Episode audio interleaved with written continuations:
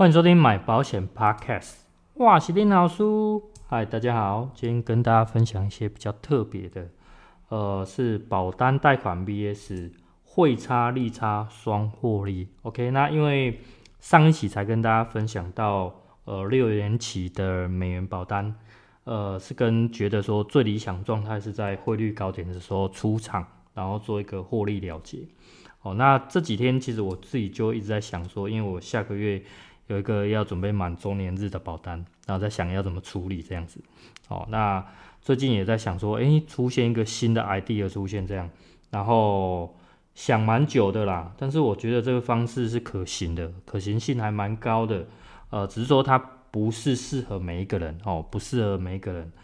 那我开始就会把一些旧的想法部分的给推翻掉哦，就是会有新的想法把它盖掉。那所以我想说，呃，既然有这种想法，那赶快跟各位同学们做一个分享这个 idea 这样子。OK，那在分享之前，还是要跟大家做一个郑重的声明啊。那以下是纯属我个人的操作，我不鼓励保户去做保单贷款哦，因为保单贷款是有一定的风险存在的。那万一你做一个不当的操作亏损的话，你可能要自己去负担负责的，对自己的行为负责这样子。哦，那如果你是业务朋友的话，那请你不要去诱导你的保护哦，做一个保单贷款，因为你很有可能会被检举哦，真的，那可能会导致停招啊，或者是什么之类的哦，我不清楚。那 OK，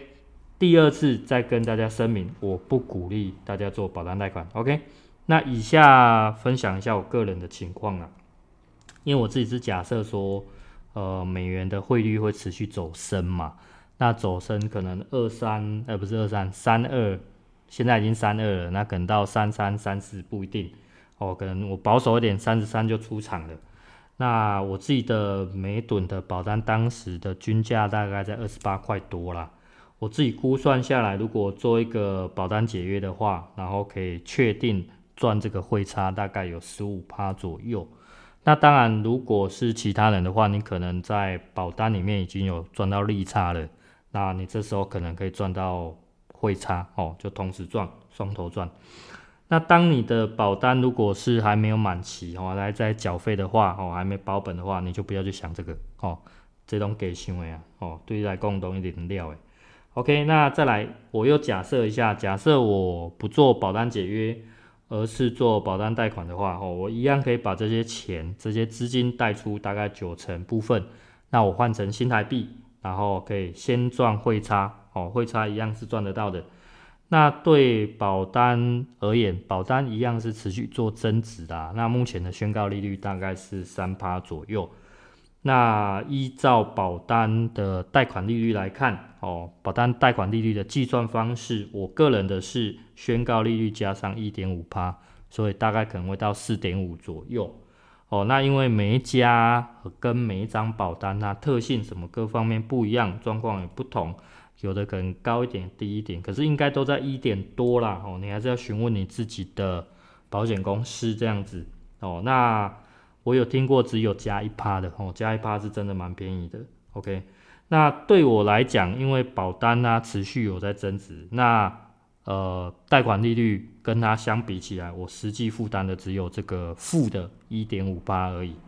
那其实一点五八跟房贷利率比起来，其实可能比房贷利率还要再便宜哦，因为房贷利率受到升升息的影响，房贷利率也在增加哦，所以我觉得这个一点五八是我个人是可以接受的。那这段时间很棒的就是说，诶，我的台币资金就可以活用了。哦，所以如果像我自己有呃比较好的一个标的物，我可能就会去做投资，呃，可能会因为接下来呃美元汇率走升之后，可能目标会放在股债哦这两方面哦。OK，那如果你今天是没有投资标的的话，我觉得你可能不适合，或者是说呃如果你更保守一点，可能是放在像我可能会选择。数位账户的活存哦，这个起码有到两三趴，这也是还 OK 的。好，那除此之外，这个是台币的部分。那因为我自己又有另外一张呃美金的基金配息，哦，基金配息。那基金配息下来的这个息是可以够 cover 这个每次的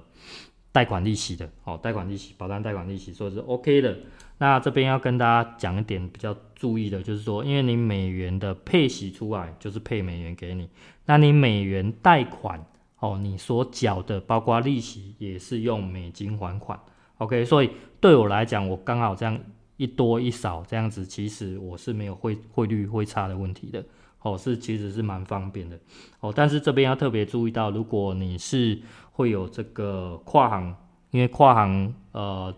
缴款的话会有这个手续费的问题，这个金额其实蛮可怕的。你每一笔的跨行汇款、外币跨行汇款可能都要好几百块哦，那这个要特别注意一下。OK，那等到这时候你的资金可以活用，那等到未来美金再度回到可能三十块以下的低点哦，当然我觉得到三十块以下短时间可能不容易，但是。但是你可能可以期待一下，它到均价，均价可能大概在三十一左右哦。我觉得这个是几率会比较高的。到时候再把呃你现有的台币再换为美金去还掉你的本金，OK？那这时候还掉本金有一个好处就是说，因为呃还掉本金都等于你的这张保单是复活了，而且你不用再重新购买新的保单。省掉你中间很多的存续期间哦，因为我们交保交保费的时候中间都没有赚呐哦，中间其实就是在存续这样子而已，所以你省掉中间的存续期间之后，你保单还款完了，你就是正常的赚什么？赚保单的利差了哦，保单的利差了，所以在这一块来讲，其实是省掉蛮多麻烦的。OK，那最后还是要来分析一下我的这个操作的手法哦，的一些优缺点。哦，那以优点来讲，第一个就是说我前面的十几趴的汇差一定赚得到，哦，这是最快的。第二个是说我中间资金可以活用，那活用的部分当然投资是一个选项，那但但是它毕竟有风险存在，这个是依照个人的的一些操作手法了。那如果要保守一点，你可能放银行，我觉得放活存是好了，哎，但是你要知道你的资金要怎么运用，而且你的本金不能持续被咬掉。OK，不然你之后还款会有困难。那第三是说，第三个优点是说，你的保单因为你没有解约掉，所以你不用再重新买，你还款回去，你就是持续在赚这个利差。但是要依照你的保单之后的宣告利率去计算哦，所以赚多赚少这个是不确定的哦，但是确定赚得到哦，确定之后的利差赚得到。那当然，如果你是更早期保单，你可能买到的是固定的利率，就是纯预定的纯预定利率的话，那这样对你来讲可能会是更棒的哦。但是，呃，对保守的人而言，我的这个分享的方式可能是不适合的。OK，那以缺点来讲，第一个缺点就是因为汇率是一个不可控的因素哦。当然，在像四十年前，我们呃对美元的汇率可能来到一比四十。那这一次汇率有没有可能一次冲到事实上？那唔知哦，但是我们是抓保守一点哦。当然，我觉得这个几率很小啊，我、哦、这几率真的很小了，回到事实真的是蛮低的。好，所以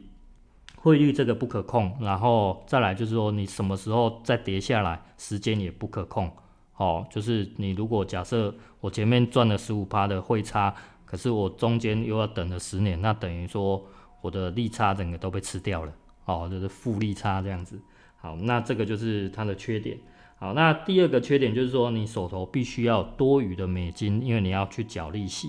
你要去缴利息。所以我刚好是因为有美金的基金配置，所以对我来讲是一个很方便的。哦，所以我不用去担心利息的问题。那这一块对我来讲是 OK，但是对很多人来讲未必是 OK 的。好，那第三个是说可能会有这个。呃，外币的跨行手续费问题，这个东西，请你一定要问清楚你的保险公司，因为保险公司呃可能未必有配合到你常用的这家银行。那当你汇入的银行跟你自己本身这家银行是不同银行的时候，这时候的手续费就相当惊人。OK，一定要问清楚。好，那第四个缺点是说，你每年必须要准时还款，因为呃保险公司那边也说，如果你呃，跨年度之后，你呃，应该说你这一年度没有还款，在保单周年日之前没有还款的话，你的利息可能会拉入你的贷款本金，哦，这样会变成呃利上加利，呃，就是整个负债会变成越滚越大，哦，这是非常不好的，哦，这边要特别注意。